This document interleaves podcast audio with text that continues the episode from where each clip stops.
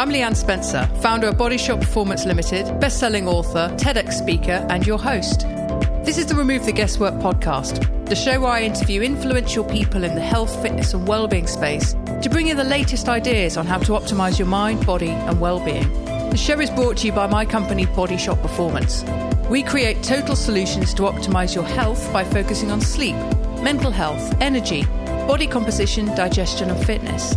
We work with busy professionals on a one to one basis for six or 12 months using the latest science and technology. And also work with businesses who want to create a culture of energy, vitality, and performance and position well-being as a competitive advantage.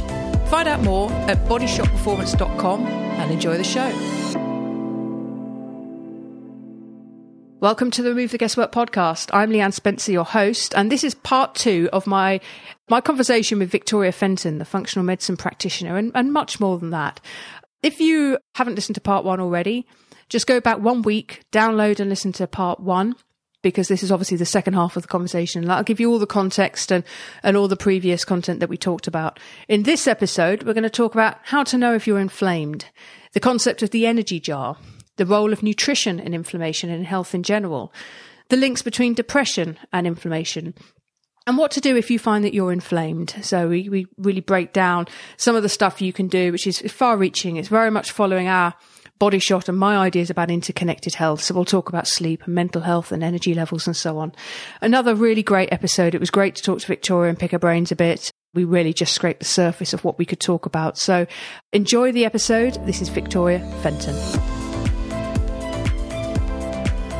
I think a lot of people won't quite understand what effect the environment and, for example, pollution can have on their physiology and how that can further impact stress and therefore inflammation. Mm-hmm. Talk to me a bit about environmental toxins and pollution toxins and anything else actually in that context that's okay. helpful for people to understand. Uh-huh. Okay, so in essence, everything that you deal with in life that you ingest into your body in any way has to be metabolized out in some way. It's a simple in out equation. So that can be the good stuff in terms of food and fuel and nourishment, but it's also the quote unquote bad stuff, which can be chemicals, toxins, pollutants, molds, viruses, all of that sort of thing. And the liver is the front line for that, actually. It does a lot of that work.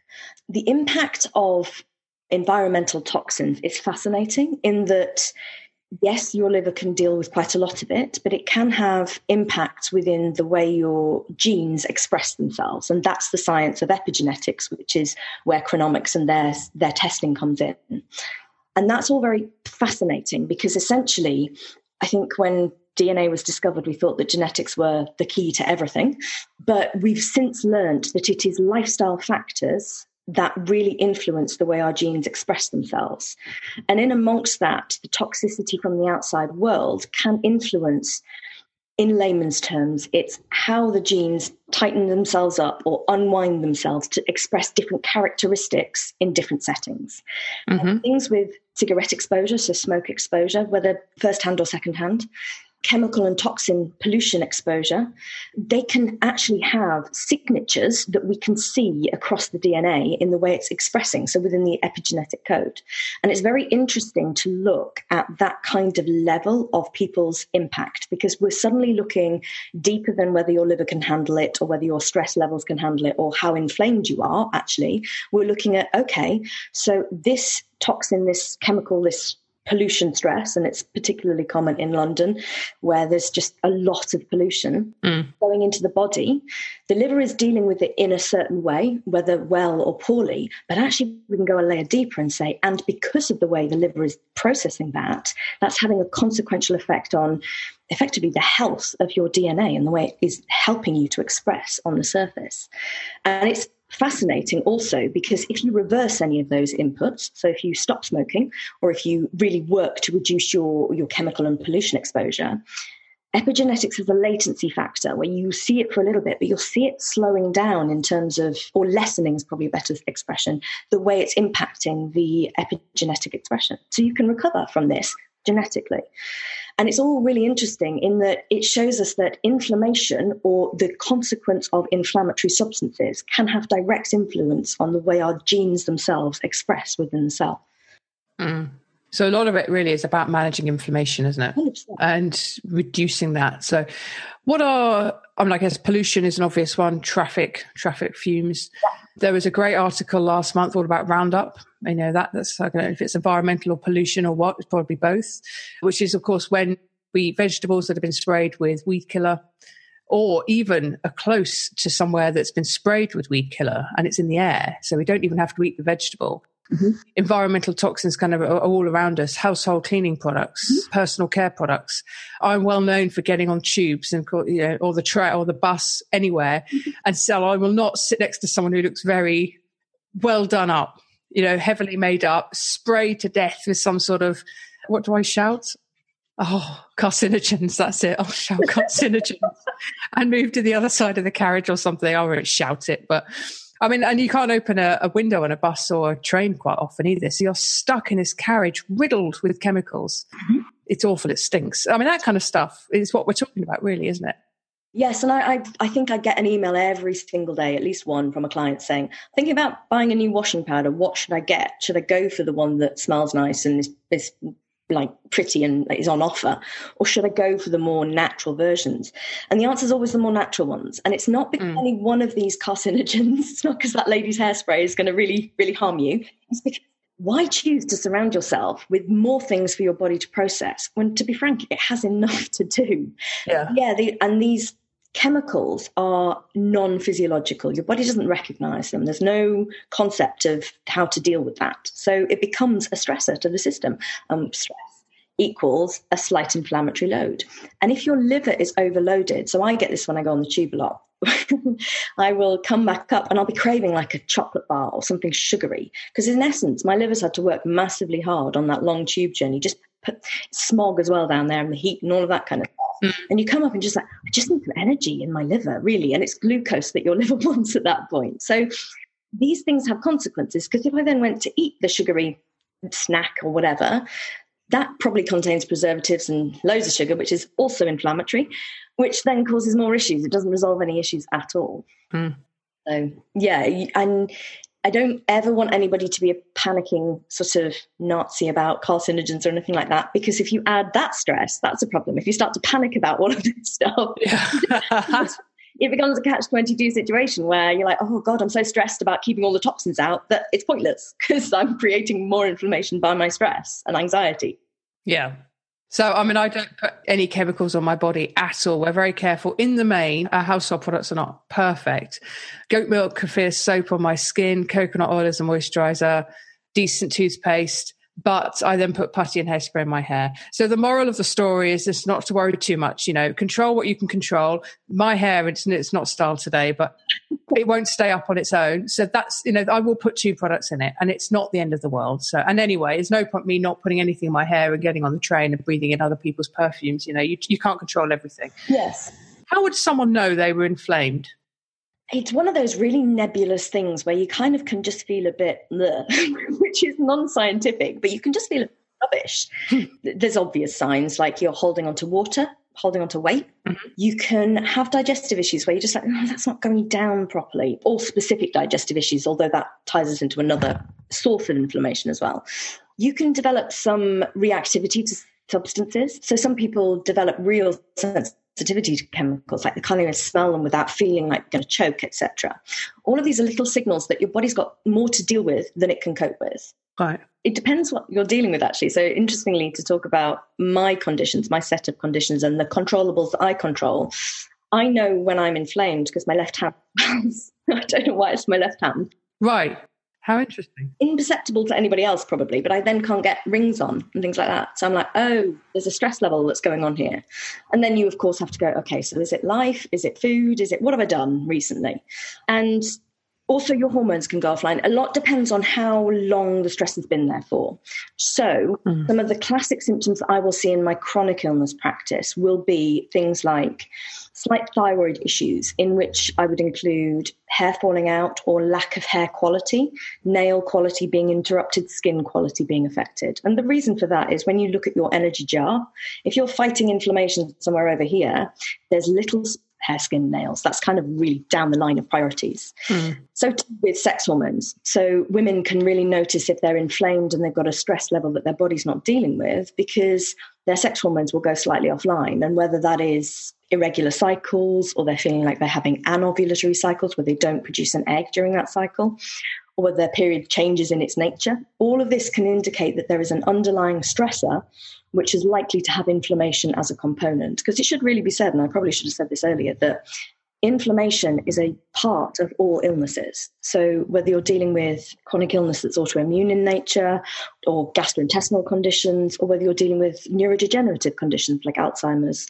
or even Parkinson's to a degree, and indeed with cancer, inflammation is part of all of this, both as an attempt to resolve, but also as a mm-hmm. contributing factor to get people to that point of disease in the first place.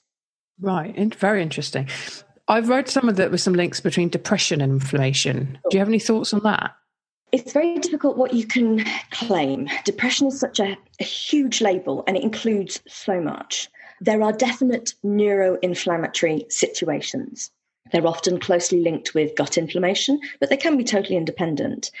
And any inflammation creates biochemical consequences. And when that's within the brain, it will affect the release of neurotransmitters and the uptake of neurotransmitters. And as soon as that is disrupted in any way, psychological consequences can occur. So that's not to say that all depression is inflammation related. It's to say that sometimes situational depression, back to one of those totally biochemically appropriate responses to a situation. Sometimes depression and a low mood is, is biochemically the right thing to happen. But in essence, because the way the brain works in terms of it's so involved with designing your physiological response to stresses and inflammation. If it's doing a lot of work where it's pretty convinced that there's a threat or an inflammatory need, it affects the way the dopamine is produced because it all happens in the same areas in the brain or similar areas in the brain.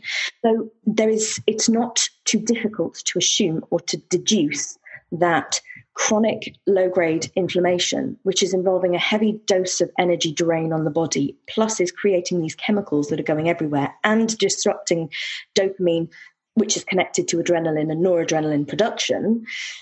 It's not a long like, leap to suspect that these two things are linked, and so too with anxiety.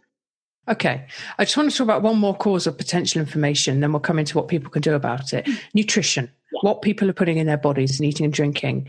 Talk to me a bit about that. Okay, so a really common phrase that you will hear bandied around is a low inflammation diet or an anti inflammatory diet. Mm-hmm. Nutrition is a hotbed of misunderstandings and also vague truths that have been extrapolated into making really huge things. There is no question that certain foods are more inflammatory to your body than others. But there's also no question that within that category, you could actually put quite a lot of vegetables because they're a little bit inflammatory. They've got poisons in them. They don't particularly want to be eaten. Mm-hmm. So again, we're back to eustress and we're back to healthy stressors, including all the fibers and the compounds on vegetables, which are just a little bit aggravating, but they actually help our body, our microbiome, polyphenols, all of that. So the obvious things are obvious in, in, essence. Really junky processed foods that contain a lot of things that aren't recognized by the human body are inflammatory because the way they get into our system and our, our body then sees something that it doesn't recognize, it will create a friction and an inflammatory situation. That doesn't mean they all should be banned. It doesn't mean that you can't cope with those sorts of things. But it is possible to in the main, have a diet which is low in inflammatory foods. And that would basically be a whole foods diet. And that's a really rubbish statement because what's a whole food? And you can get into the semantic arguments, and nutrition seems to be a religion these days. But mm. the more natural state your foods are, the more likelihood is that your body has evolved and adapted to digesting and processing it. And therefore, the inflammatory cost will be less. Right. One interesting food substance to mention would be alcohol in this. Mm-hmm. So, alcohol is a toxin. It's a toxin also influences uh, processing through the liver. And in order to process alcohol, when it goes into your body, your body essentially goes, okay, forget what else is here. I have to process the alcohol out 1st mm-hmm. So, the, if you're having an alcohol beverage, an alcoholic beverage, best thing to do is eat the really clean foods when you're doing that, which of course nobody does. People eat junk when they've had alcoholic drinks. So it's one of those things where you just need to balance all of this. And again, I'm not a hardliner when it comes to nutrition, but it is really possible to avoid some of the big hitters when it comes to inflammation. I think we've perhaps become a little bit too obsessive about eating certain types and ignoring certain types of foods. But I also think we all need to concentrate on eating a personalized diet. You can do some testing to find out what those things are, you know, whether you're sensitive to carbohydrate or saturated fat or gluten or lactose, things that are at that point in time anyway, or genetically. I think that's very helpful to eat a personalized diet that minimizes the risk of inflammation through foods. And that's what I endeavor to do probably 80% of the time. This morning, I won't go through breakfast, but it's not ideal, but it's going to be all right. The evening will be, the plate will be covered in vegetables. We're always very good in the evening meals and pretty good at lunchtime as well. But a personalized diet would be a good takeaway for people, I think. You know, just a, a little bit of elimination mm. or just you know, intuitively what kind of works for you, what doesn't. Layer on some testing if you want to, and then eat you know, eat a diet. And I like the other thing I like is food that looks like food. You know, if you're our ancestors, the cave woman was to come in now and look down at the plates, would he, she recognize what's on it? Mm-hmm. Chicken Kiev, no. Pasty, no. Potato, yes. Vegetables, yes. Fish, yes. So that's a pretty good rule of thumb, isn't it? Yeah, I like that rule of thumb actually. Would would our ancestors recognize it? I mean, I think you have to be a little bit careful about going the whole ancestral way because so many modern inventions are brilliant.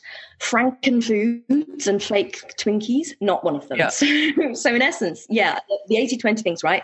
I also am very cautious. I work a lot with people who have emotional or psychological problems with food. Mm. And I'm very cautious that whether you're thinking in terms of weight or whether you're thinking in terms of health and inflammation, food is never seen as a compensation factor. So it's not really what you do in the course of a day that matters. It's a general over the course of a week and a month. As long as you're getting everything yeah. and you're really paying attention that if you know you don't eat or like a certain food, which means you will miss out a certain nutrient, you're just attentive to that fact. Mm. But it's not about seeing anything as a guilt ridden episode. There's no need within food. There's no moralistic content to it. It is essentially what makes you feel good. And as long as that's the priority and you start to mindfully eat and consume and mindfully pay attention to what happens to you after you've fed yourself and learn what feels amazing and feels like you've got energy to go and approach the day, that is personalizing your diet. And then, like you say, if you're confused or you need more help,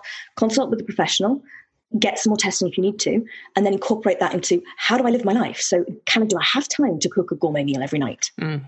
Yeah, completely agree. Yeah. So, we've talked about personalizing your diet with a good dose of perspective. I would I think we probably both agree. What are some of the other things that people can do to minimize the kind of inflammation that we really don't want on a consistent basis, at least? Yeah. Okay. Sleep. First one, sleep. That was the first. Yes. And sleep yeah, I knew you were going to ask that question. How much? well, no, how much do you get? Actually, I was going to ask. So my sleep is not the best, and it is my health goal of this year actually to work on it because I think right. Matthew Walker's Why We Sleep book and yeah, brilliant book, amazing book, and he recently did a three part podcast with Peter Attia, which I think everybody should yeah. do because it's phenomenal.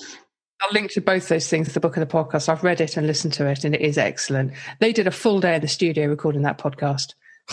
Six hours of talking about sleep. Yeah. And not even a break for breath almost, because it's just, he's passionate about it because it matters so much. Yeah. And talking about all of the biochemical reset buttons that would help you cope with any number of stresses and inflammation it's within your sleep, within a good yeah. pattern of sleep, which has enough deep sleep, enough REM sleep, and enough sleep opportunity. So time in bed. So so like mm-hmm. seven, eight hours. I know I'm terrible. I probably don't get that, but and in the right part of the night as well. So yeah, before midnight, all of that sort of stuff. Yeah. So that's number one. But again, with no guilt about it, because a lot of people are so far away from there that getting to there should be a process. If we're not there, we should sort of just throw everything away and say there's no point. So that's mm-hmm. number one and, and the foundation for everything else. Number two is probably the diet, like we spoke about. So for me, in my health conditions, there are stresses that I can and can't control. The ones that I can control are nutritional in nature. Mm-hmm. So if my diet is on point, I have much more of a buffer zone for everything else. And by me on point, you'll never see any pictures of food or anything like that on my Instagram unless it looks particularly spectacular because it's not relevant what I eat to other people. Mm. My personalized diet that I've worked out works after a lot of years of experimentation. And if I nail that, my bandwidth for coping with inflammation in other areas is much greater because I'm not inflamed from the food that I eat. Mm. Kind of a key point. Yeah. Then there's other things, like you mentioned earlier, there are therapeutic tools that we have access to. So whether that's infrared saunas, there's a lot of light therapy things out there, which I, I, keep getting motivated by the efficacy of. I think they're very, very useful, particularly if it's a mm. tissue based inflammation. If you've got an injury, there's red light therapies that you have to be a little bit careful, but there are really good ones out there now that are very restorative. So my wife Antonia, I'm just pointing to the other room now, has got a full stack that she stands in front of religiously for 20 minutes. Right. I've got the little target light that I used for a bit of a wrist niggle, and two days later it was gone. Now I don't know if it would have gone in, yeah. you know, in two days anyway. I kind of don't care because there is good science and, as you say, efficacy around this. But yeah, so and we're we're quite big fans of the red light. Yeah, great. And in terms of has it made a difference? Can we tell? In healthcare, particularly within functional medicine, we are not within the scientific randomized control environment where we have to always prove the result. And people criticize it for that. Mm. But actually, when you look at nutritional science, it cannot be studied within the randomized control trial environment. And the same goes for these multiple interventions, because effectively, the whole point is to highly leverage the entire lifestyle to support and therapeutic impact. Yeah, you can't isolate it who cares if it was the red light that worked or the sauna or the fact that it would have happened anyway? Yeah. You've done everything can. Yeah, that's the way I see it as well. Okay, so sleep, nutrition, other sort of therapeutic tools such as red light. I'm a big fan of keeping your physical structure in check.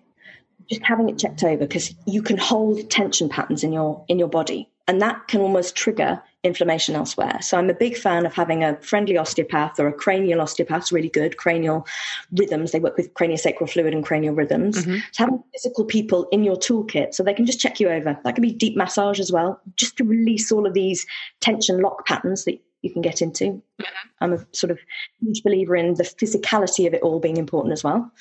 And then you can put supplements on top. So there are some really good inflammation based supplements, which you can just go for your, it depends what kind of inflammation you've got. If you're in the cold level and you're feeling like your immune system is being affected by inflammation, vitamin C is always a diamond of, of, of all these kind of supplements. And just leveraging your diet with vitamin C laden foods is, probably not enough. So taking some extra vitamin C is a good, good choice. Mm-hmm.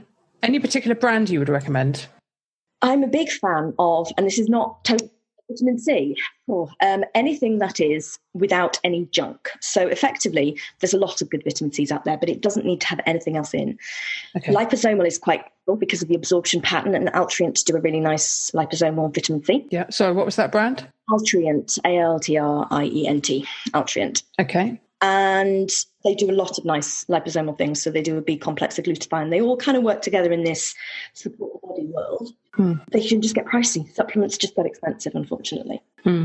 The best, I re- and it's not a popular opinion, but I like complexes of supplements because you know very intelligent scientists in laboratories have spent a lot of time working out given the data that we have available, what level of each supplement might go into a complex that will help people.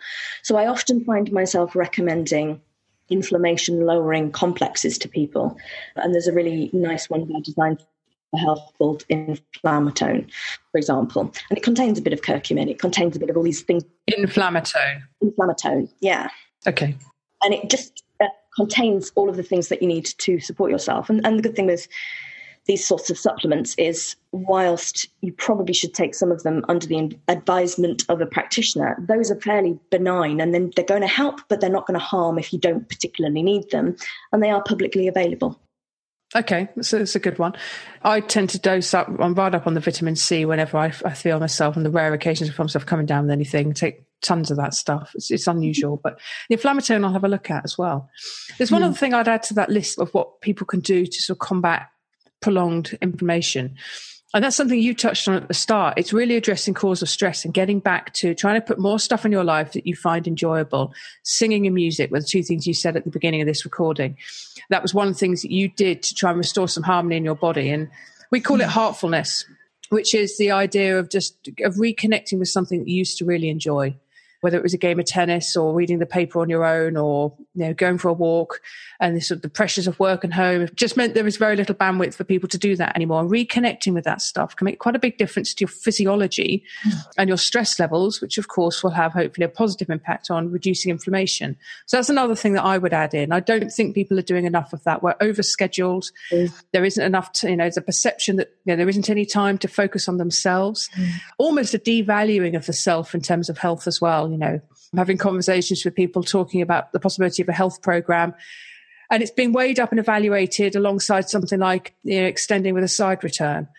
And okay, you might need more space, but what's really more important here? Is it getting a little bit more space on the side of the kitchen, or is it making sure that you've got another 20 years of useful energetic, vital life at the end of your lifespan. So I think there's some sort of you know, reprioritization and the immediate thing you can do around that is just look at what you used to enjoy and how much of that you're doing now and just try and bring a bit more of that, that in and address stress from that angle, mm. as well as the other really important angles that you've mentioned. I think it's hugely, hugely relevant. And we call it socialization as well. So, are you connecting meaningfully with other people yeah. Something that is not related to anything that is you know financially rewarding etc and for me obviously i've mentioned that i sing and i'm a musician historically. I gave it up for 13 years. I didn't touch a musical instrument or really open my mouth to sing. And the disproportionate benefit when i started to bring it back in mm. partly it's vagus nerve activating so it's hugely nourishing to the system. But i also did it in community choirs. So you gain friends you gain a social circle, and suddenly it was honestly disproportionate the amount that my health and my resilience came on leaps and bounds when I brought those things back into my life. Yeah. Yeah, brilliant. We'll finish now, but there's a great book I've just put down you might have read by Johann Hari called Lost Connections. Have you read it? I have, yeah. Yeah, absolutely brilliant. And talking about why the causes of depression are actually in far more biological, psychological, and social, biopsychosocial factors, as opposed to being anything to do with genetics, although there is a genetic component, or certainly the myth that was sort of the what is largely a myth put about by big pharma is that it's a brain imbalance, mm. serotonin deficiency. We're actually we're really not thinking that anymore. And he talks about how we need to reconnect with things like meaningful work and values and purpose and nature. Really great book. And again, I'll link to that in the show notes uh, along with everything else we've talked about. What is the social media handles that you'd like to share with people? And we'll link to all of that in the show notes as well, along with your website. Sure. So my website is the best place to find me, really. That's victoriafenton.net. And then an assortment of things around the social medias, but essentially Instagram is where I'm most active. Okay and my handle is Victoria Fenton Healthcare. Yeah, okay, brilliant. We'll link to all that in the show notes. Victoria, thanks so much for your time. I've really enjoyed that. Great to have you back on. Total pleasure. Thank you. Oh, thank you. Interested in finding out what your health IQ is? Jump on our website www.bodyshotperformance.com and click on Take the Test. It'll take you through to a short two to three minutes test, and at the end of that, you'll get a scorecard and a free 39 page report based on our six signals sleep, mental health, energy, body composition, digestion, and fitness. And if you've enjoyed this episode, please think of someone who could really benefit from the content and hit that share button and send it across to them. And of course, don't forget to subscribe and leave us a rating and a review. Thank you very much for listening.